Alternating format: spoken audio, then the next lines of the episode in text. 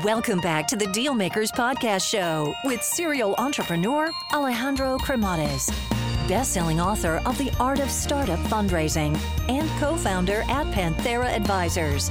In this podcast, we ask our guests about their successful acquisitions and financing rounds. Alrighty, hello everyone, and welcome to the Deal Maker Show. So today we have quite a founder. Let me tell you, quite the founder. You know, he's built his company from the ground up. You know, he started the company with just three thousand dollars, and now they're north of four hundred million in revenue without taking, by the way, venture capital money or anything. You know, really to run the business. I mean, obviously they have PEs now, but private equity firms, but that's a different story. So. In our session today, you know, in this incredible conversation that we have ahead of us, we're going to be talking about how to think about culture, how also to think about culture when you're thinking about bringing external money, how you're thinking about do the needs of the clients and really understanding them, as well as mentoring people. So again, really incredible and inspiring conversation in front of us. So without further ado, let's welcome our guest today, Dave Dickerson. Welcome to the show. Thanks for having me. Glad to be here. So, originally born in California, you know, and raised in the suburbs of LA. So, give us a walk through memory lane. How was life growing up? Uh, I was actually raised by a single mom and my grandmother, uh, actually in a Hispanic uh, household. You, you wouldn't know that to look at me, but um, actually, my mom was from Yucatan. Uh, so, grew up uh, very working class family. And I guess uh, what did you get, you know, from from the hard work and the, uh, you know, eh, being in the U.S., the American dream. I mean, all of that stuff. What did you get from that too? Yeah, I mean, my my my mom and my grandmother who came over uh, to be with her very much believed in the American dream and what was possible by working hard. So then, you know, like you ended up going to school. You know, you ended up going, you know, to to school very much uh, so in Orange County and then you decided to stay.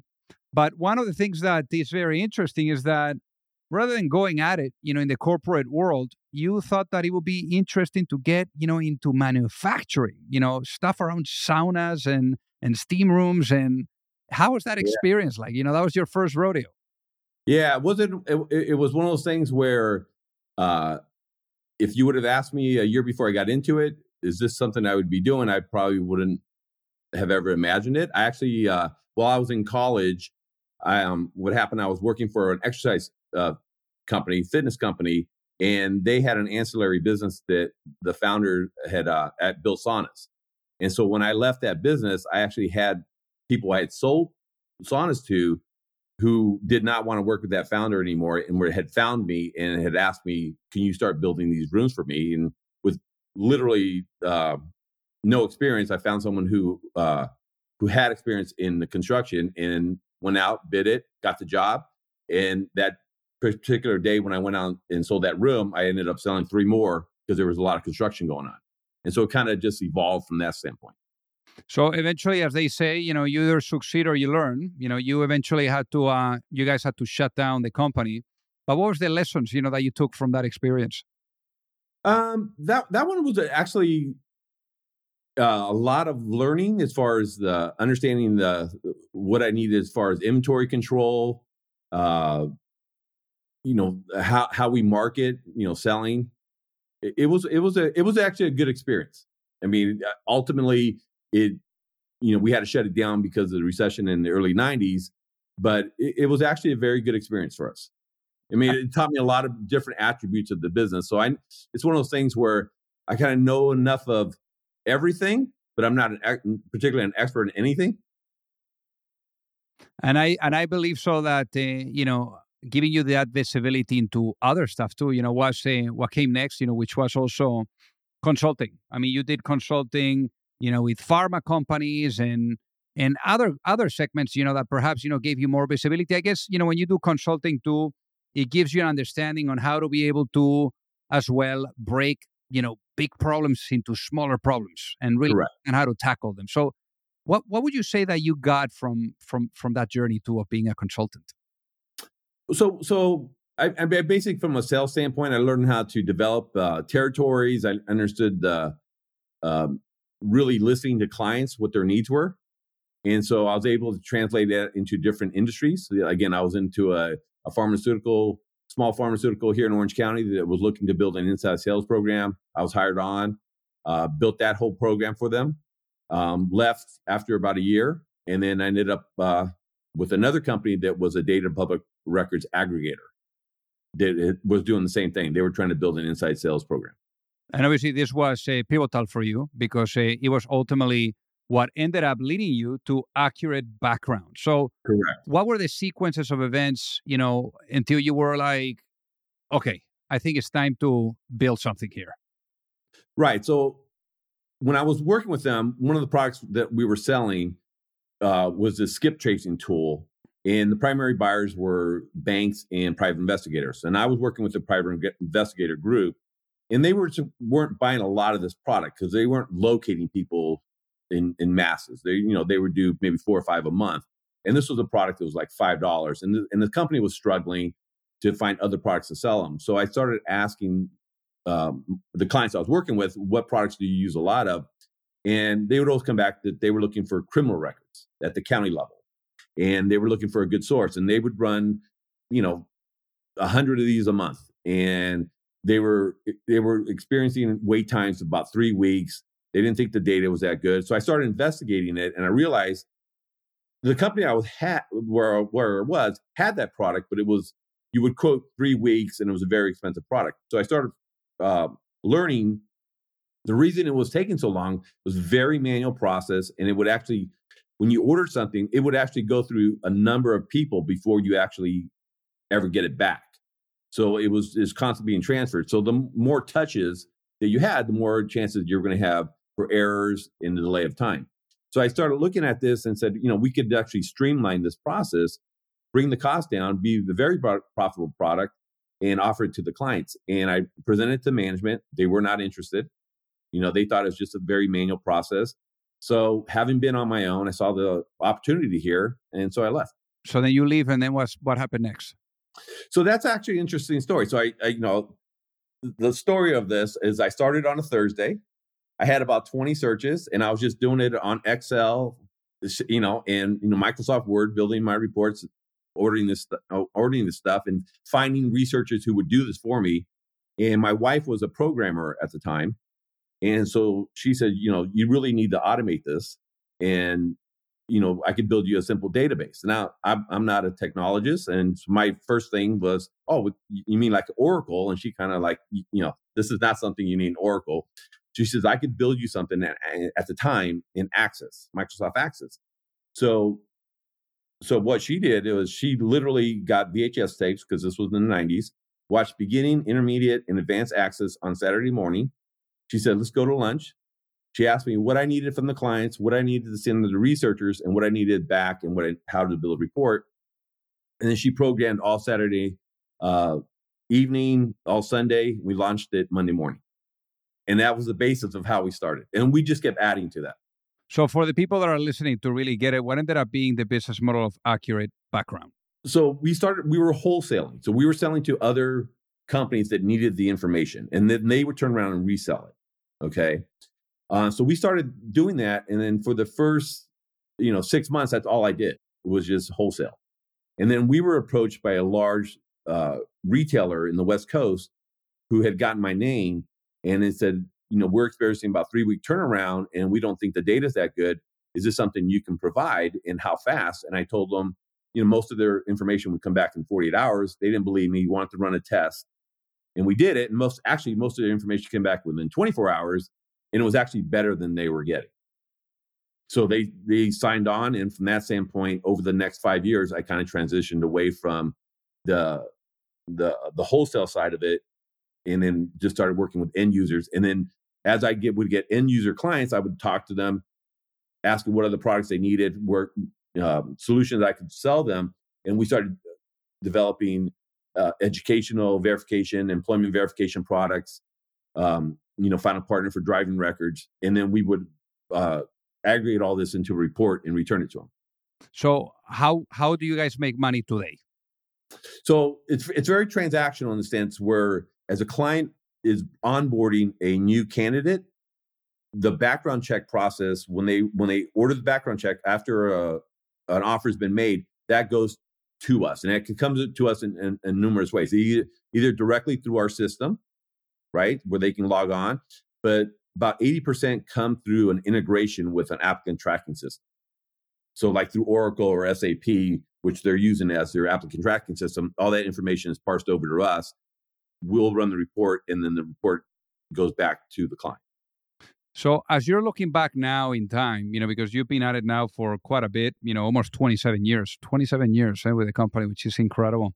As you're looking back, what was that moment where you experienced that you guys were turning a corner here and that you were into something?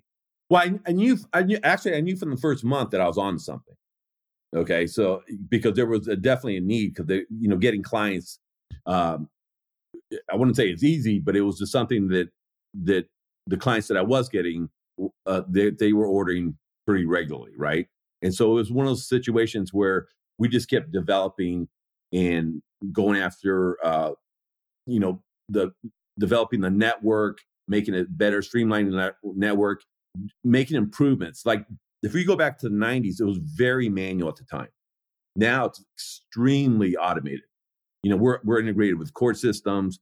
Uh, it's very very little um, human touch to the product now.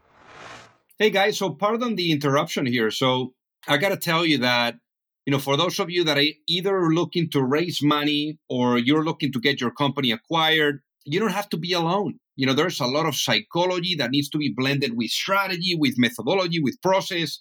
And it's very hard. And already doing your business alone is super, super difficult. So I remember, you know, back then when I was an entrepreneur, I kept really experiencing the challenge of either knowing or finding the right type of access to the right type of investors or really understanding what was the right type of guidance you know that would carry me through the process whether it was with seeking money or with going through the acquisition. So that gap that i found being an entrepreneur is ultimately what pushed me later on when i met my co-founder at Panthera mike Sieversen, to really put together an advisory firm where we are guiding entrepreneurs and founding teams through the capital raising efforts, whether you are at a seed stage or at a series A stage, or if you are going through the process of an acquisition and you are in small to mid cap type of um, cycle. So again, you know, we would help you from guiding you and, and supporting you from A to C all the way to the end as an extension of your team and there's no reason for you to do this alone. So, with that being said, if you would like to find out more, feel free to send me an email at alejandro at pantheraadvisors.com and we would love to take a look at helping you out.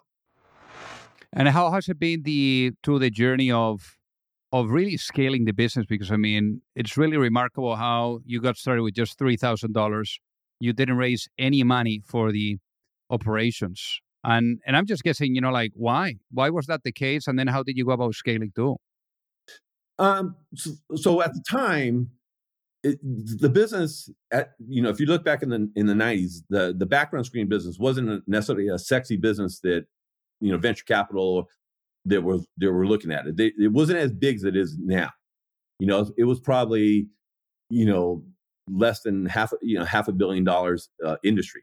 So now it's, it's close to 5 billion. And if you take all the ancillary industries, it's probably closer to 10 billion. So it's, it's really grown over the time. And the automation has actually helped that. So at the time, I, you know, if you would have asked me, I just didn't know enough to, to go out and, and seek uh, to raise money. You know, it was one of those things I just felt like, you know, as long as I keep grinding every day, and I, I just kept reinvesting everything I had back into the business. So what what what was in that uh, process too of um, as you're reinvesting or you, as you're building the business you know i'm sure that too the the business went into different cycles no you know every 18 to 24 months you know a business will change you know with the milestones the goals so i guess how did you also develop yourself to really understand what you needed to give to the company to be able to continue to shift from one cycle to the next? So as as we were growing so we were basically doubling our revenue every 2 years.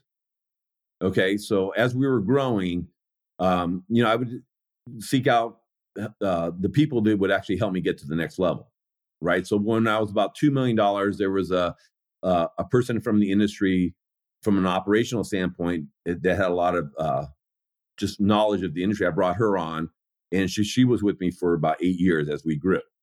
And then you know, and then you bring on the the, the right salesperson. Even though I could sell, you know, I knew I couldn't do everything. So we brought in you know a, a really good enterprise salesperson. Then we brought someone uh, later on above that was that would lead the sales engagements.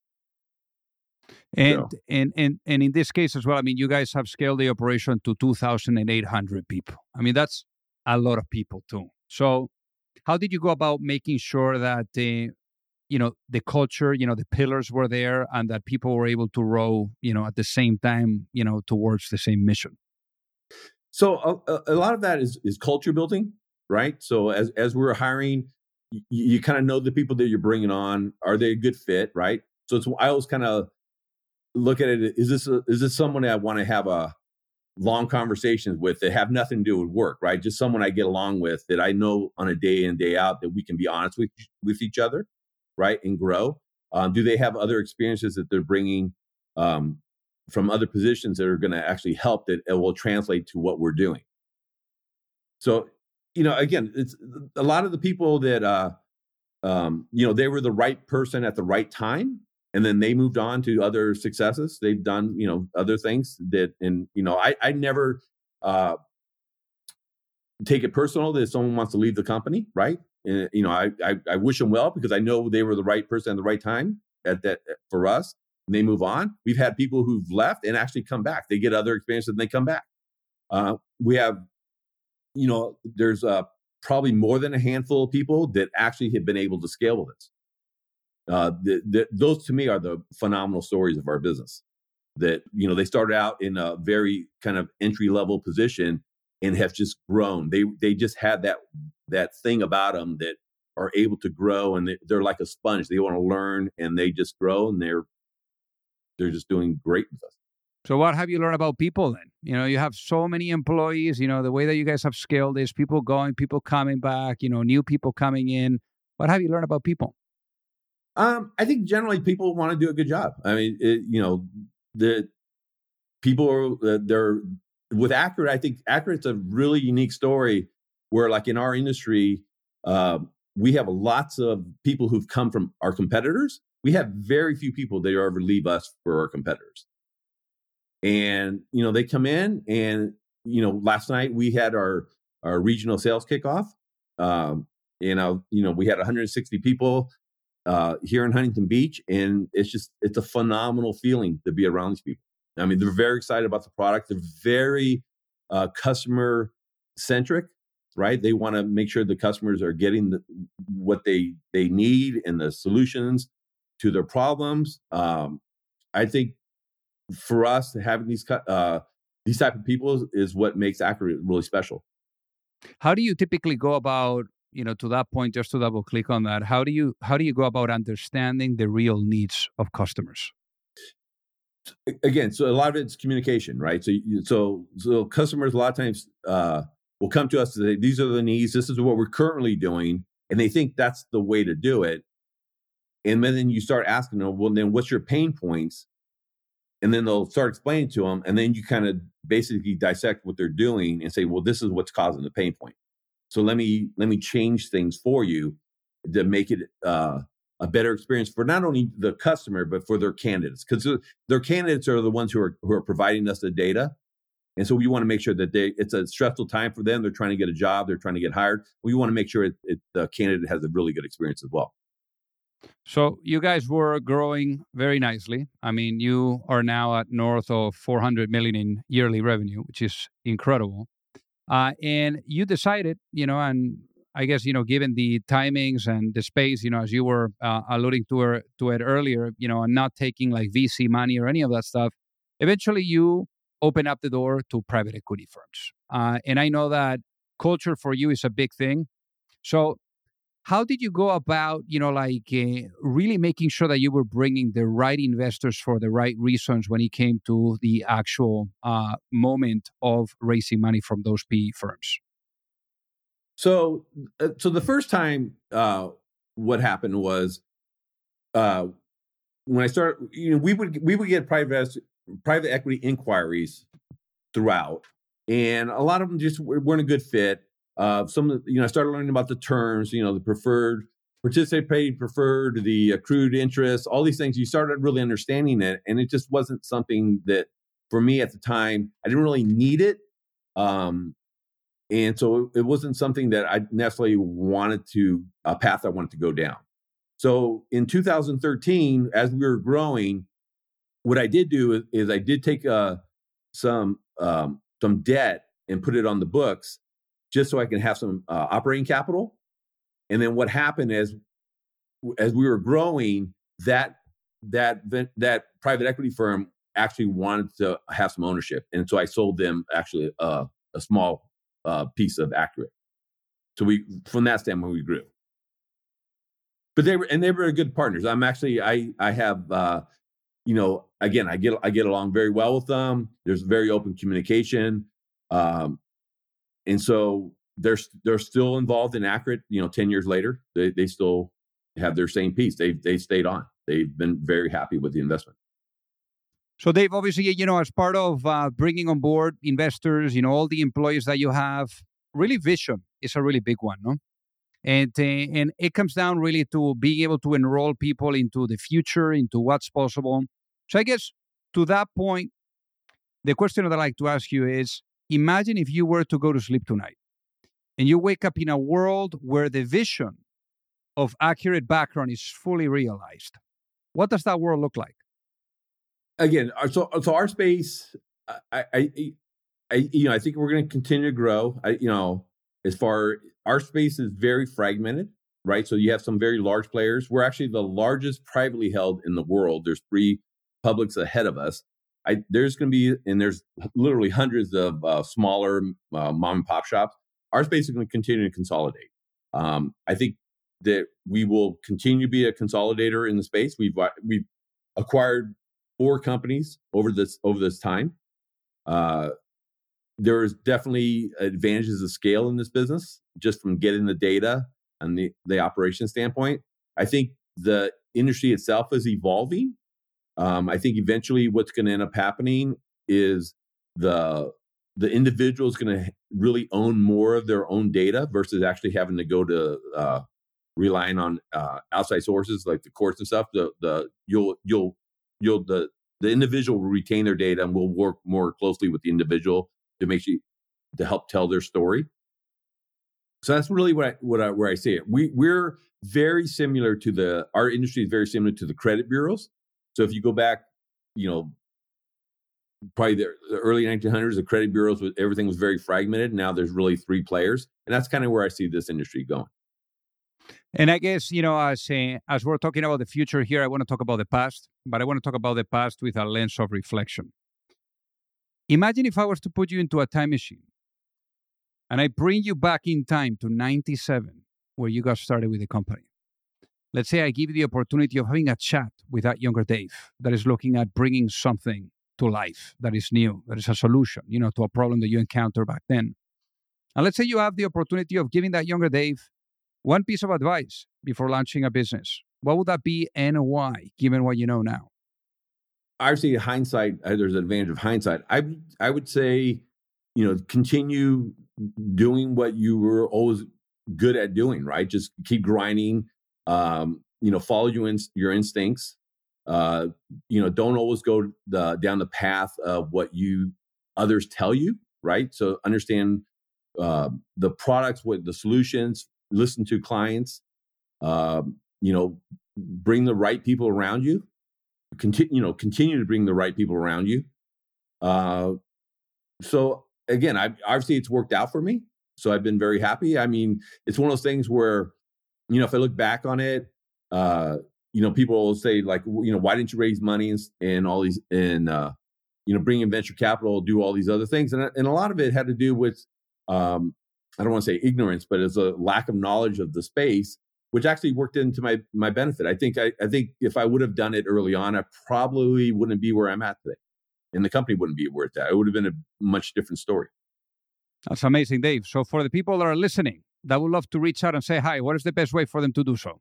I'm pretty easy to, you know, LinkedIn. Um, I, I tend to be very responsive. I love helping uh, people starting out. Uh, I get questions all the time. Uh, any, anywhere I can help them, you know, on on my journey as to what I've done, and and, and I'm happy to give some advice uh, of where what we've done and how I can help them. Right. So you know, today I, I do a lot of uh, you know, early stage investing. I have some other investments that uh, that I'm involved in. So I'm now I've taken my experiences and able to help uh, these other companies grow their their uh, their companies.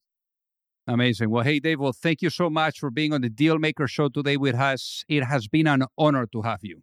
Thank you. I appreciate it. It's been fun. If you like the show, make sure that you hit that subscribe button. If you could leave a review as well, that would be fantastic.